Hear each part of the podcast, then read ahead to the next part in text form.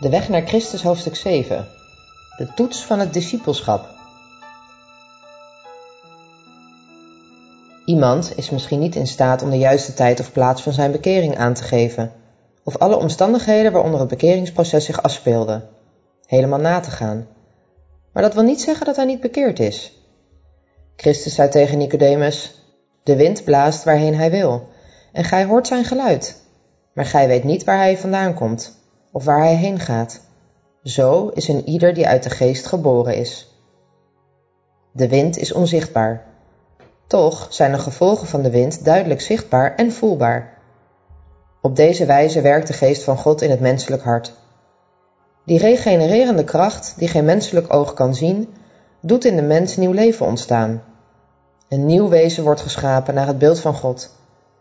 Het werk van de geest gebeurt in stilte en het gaat onmerkbaar, maar de gevolgen zijn overduidelijk. Wanneer het hart vernield is door Gods geest, zal het leven van dat feit blijk geven.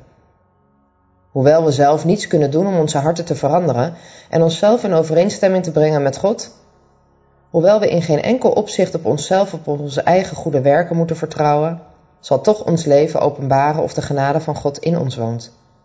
In ons karakter, in onze gewoonten, in wat we nastreven zal verandering zichtbaar zijn. Er zal een duidelijk en onbetwistbaar contrast zijn tussen wat geweest is en wat is. Het karakter wordt niet geopenbaard in goede daden of wandaden die af en toe verricht worden, maar in de tendens die blijkt uit onze woorden en daden van elke dag. Het is waar dat er sprake kan zijn van een uiterlijk correct gedrag zonder de vernieuwende kracht van Christus. Het verlangen naar invloed en de wens om door anderen gewaardeerd te worden kan leiden tot een goed geordend leven.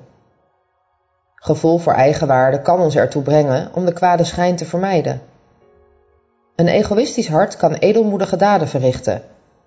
Hoe kunnen we dan vaststellen aan welke kant we staan? Wie bezit ons hart? Bij wie zijn onze gedachten? Over wie spreken we graag? Als we van Christus zijn, zijn onze gedachten bij Hem en is Hij het onderwerp van onze diepste gedachten. Alles wat we hebben en wat we zijn is aan Hem gewijd. We verlangen ernaar Zijn beeld te dragen, Zijn geest te ademen, Zijn wil te volgen en Hem in alles tot vreugde te zijn. Wie een nieuw schepsel wordt in Christus, zal de vruchten des geestes voortbrengen: liefde, blijdschap, vrede, langmoedigheid, vriendelijkheid, goedheid, trouw, zachtmoedigheid en zelfbeheersing. Hij gaat niet langer te werk naar zijn vroegere impulsen, maar door het geloof in de Zoon van God zal hij zijn voetstappen volgen, zijn karakter weerspiegelen en zichzelf reinigen zoals hij rein is. Van de dingen die hij eens verafschuwde houdt hij nu, en hij haat nu de dingen waarvan hij eens hield. Wie trots was en zelfverzekerd, wordt zachtmoedig en nederig van hart. Wie ijdel en verwaand was, wordt ernstig en ingetogen. De dronkaard laat zijn gewoonte varen en wie het niet zo nauw nam, wordt gewetensvol. De lege gewoonte en het navolgen van de wereldse modeverschijnselen worden opzij geschoven. Een christen zoekt niet naar uiterlijke versiering, maar naar de verborgen mens uws harten, met de onvergankelijke tooi van een zachtmoedige en stille geest. Er is geen sprake van echt berouw als er geen hervorming tot stand komt.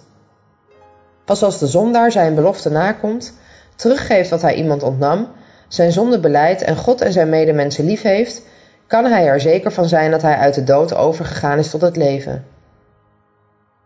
Als wij als dwalende zondige mensen tot Christus gaan en deel krijgen aan zijn vergevende genade, ontluikt de liefde in ons hart. Elke last wordt licht, want het juk dat Christus ons oplegt is licht. Plicht wordt een genoegen en een offer en een reden tot blijdschap. De weg die voor die tijd in duisternis scheen te zijn gehuld, wordt nu verlicht door de stralen van de zon der gerechtigheid. Het liefelijke karakter van Christus zal in zijn volgelingen worden herkend. Het was voor hem een vreugde om Gods wil te doen. Liefde voor God en ijverig voor zijn heerlijkheid was de overheersende kracht in het leven van de zaligmaker. Liefde sierde en veredelde al zijn handelingen. Liefde is van God. Het hart dat niet toegewijd is, kan hiervan niet de bron zijn en kan dit niet voortbrengen. Dit is alleen te vinden in het hart waarin Jezus regeert. Wij hebben lief omdat Hij ons eerst heeft liefgehad.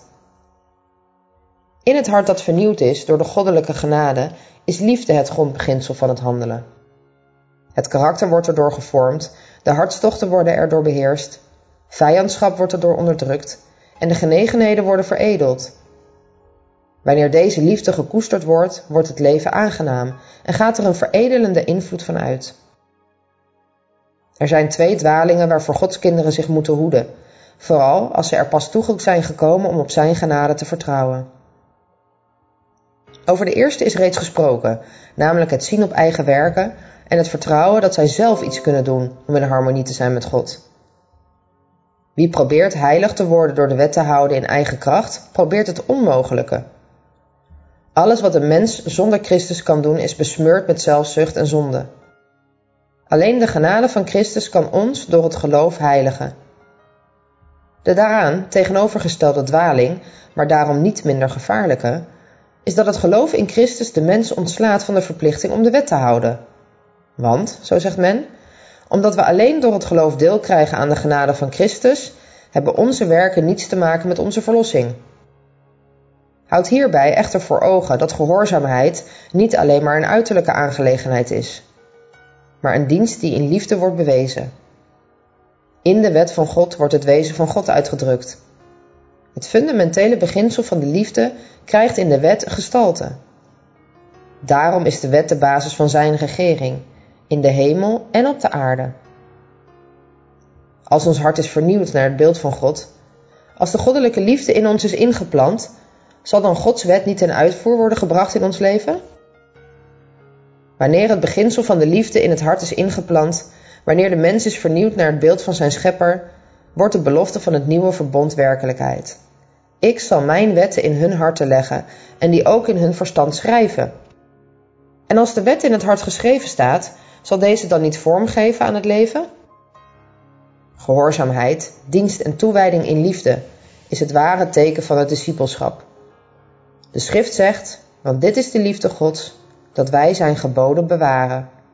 Wie zegt ik ken hem en zijn geboden niet bewaart, is een leugenaar, en in die is de waarheid niet. Het geloof ontslaat de mens niet van zijn verantwoordelijkheid. Maar juist door het geloof krijgen wij deel aan Christus genade, die ons in staat stelt om gehoorzaam te zijn. Wij verdienen de zaligheid niet door onze gehoorzaamheid. De zaligheid is een geschenk van God dat door het geloof ontvangen wordt. Maar gehoorzaamheid is de vrucht van geloof. En gij weet dat Hij geopenbaard is, opdat Hij de zonde zou wegnemen, en in Hem is geen zonde. En ieder die in Hem blijft, zondigt niet. En ieder die zondigt, heeft Hem niet gezien en heeft Hem niet gekend. Dit is de ware toetsteen. Als we in Christus blijven, als de liefde van God in ons woont, zijn onze gevoelens, onze gedachten en daden in overeenstemming met de wil van God, zoals we die vinden in de voorschriften van Zijn heilige wet. Kinderkens, laat niemand u misleiden. Wie de rechtvaardigheid doet, is rechtvaardig, gelijk hij rechtvaardig is. De norm van Gods heilige wet, zoals die vorm gekregen heeft in de tien voorschriften van de Sinaï, bepaalt wat rechtvaardigheid is. Dat zogenaamde geloof in Christus, dat voorgeeft de mens te verlossen van de plicht tot gehoorzaamheid aan God, is geen geloof, maar aanmatiging. Want door genade zijt gij behouden, door het geloof. Maar het geloof is, indien het niet met werken gepaard gaat, op zichzelf genomen dood. Jezus zei van zichzelf, voordat hij naar de aarde kwam, Ik heb lust om uw wil te doen, mijn God. Uw wet is in mijn binnenste. En vlak voordat hij weer naar de hemel opsteeg, verklaarde hij, gelijk ik de geboden mijns vaders bewaard heb en blijf in zijn liefde. De schrift zegt, en hieraan onderkennen wij dat wij hem kennen, indien wij zijn geboden bewaren. Wie zegt dat hij in hem blijft, behoort ook zelf zo te wandelen als hij gewandeld heeft. Daar ook Christus voor u geleden heeft en u een voorbeeld heeft nagelaten, opdat gij in zijn voetstappen zou treden. De voorwaarde waarop men het eeuwige leven ontvangt, is nog steeds dezelfde als altijd. Dezelfde als in het paradijs, voor de zondeval van onze eerste ouders. Volledige gehoorzaamheid aan Gods wil. Volledige rechtvaardigheid. Als het eeuwige leven op de een of andere afgezwakte voorwaarde zou worden gegeven, zou het geluk van het gehele universum in gevaar komen. De zonde, met al zijn ellendige en treurige gevolgen, zou daardoor onsterfelijk gemaakt worden. Adam kon voor de zondeval een rechtschapen karakter ontwikkelen door gehoorzaam te zijn aan Gods wet. Maar hij faalde erin om dit te doen. En als gevolg van de zonde hebben wij een gevallen natuur en kunnen wij onszelf niet rechtvaardig maken. Omdat we zondig en onheilig zijn, kunnen wij de heilige wet niet volledig gehoorzamen. Wij hebben geen gerechtigheid van onszelf, waardoor we aan de eisen van Gods wet kunnen beantwoorden. Maar Christus heeft voor een uitweg gezorgd. Hij ondervond op aarde dezelfde moeilijkheden en verzoekingen die wij ook hebben, maar zijn leven was zonder zonde. Hij stierf voor ons en nu biedt Hij ons aan onze zonde op zichzelf te nemen en ons zijn gerechtigheid te geven. Als u uzelf aan Hem geeft en Hem aanvaardt als uw zaligmaker, wordt u, hoe zondig uw leven ook geweest mag zijn, ter wille van Hem als gerechtvaardigd aangemerkt. Het karakter van Christus neemt de plaats van uw karakter in en u wordt door God aanvaard alsof u nooit had gezondigd. Meer nog, Christus verandert het hart. Door het geloof woont Hij in uw hart. Door het geloof en door een voortdurende onderwerping van uw wil aan Hem moet u deze verbinding in stand houden. Zolang u dit doet, zal Hij in u het willen en het werken volbrengen naar Zijn welbehagen.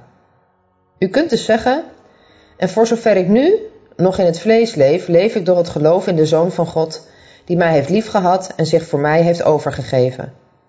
En zo sprak Jezus ook tot zijn discipelen.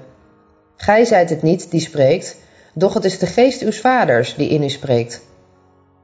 Als Christus in u werkt, zult u dezelfde geest openbaren en dezelfde werken doen.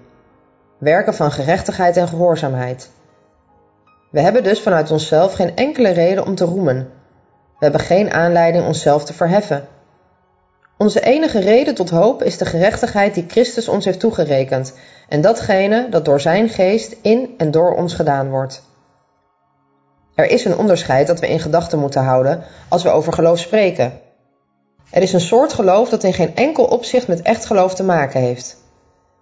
Het bestaan van God en Zijn macht, het feit dat Zijn woord waarheid is, zijn dingen die zelfs de Satan en zijn aanhangers in hun hart niet kunnen ontkennen.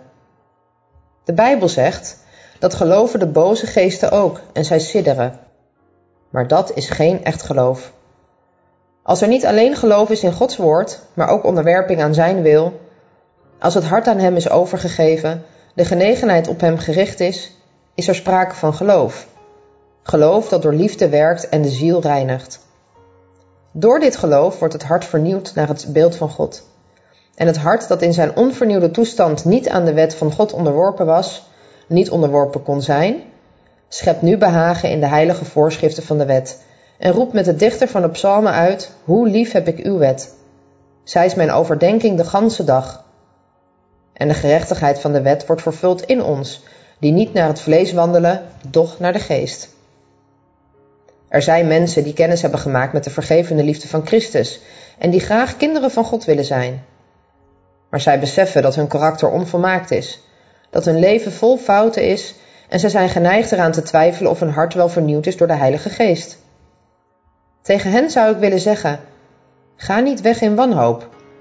Wij zullen vaak ons in tranen moeten buigen aan de voeten van Jezus vanwege onze tekortkomingen en fouten. Maar we behoeven niet de moed te verliezen. Zelfs als we door de vijand worden overwonnen, worden wij niet door God verworpen en laat Hij ons niet in de steek. Nee, Christus zit aan Gods rechterhand en bemiddelt voor ons.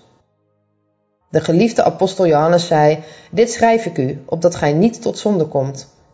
En als iemand gezondigd heeft, wij hebben een voorspraak bij de Vader, Jezus Christus, de rechtvaardige.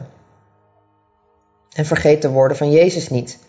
De Vader zelf heeft u lief. Hij wil de band met u herstellen en verlangt ernaar om zijn eigen zuiverheid en heiligheid in u weerspiegeld te zien. Als u uzelf maar aan Hem overgeeft, zal Hij, die een goed werk in u begonnen is, dat voortzetten tot de dag van Jezus Christus. Bid nog ernstiger en geloof nog vuriger. Als wij zo ver zijn dat wij geen vertrouwen meer stellen op onze eigen kracht, laten wij dan vertrouwen op de kracht van onze Verlosser. Dan zullen we Hem prijzen, die onze Verlosser is.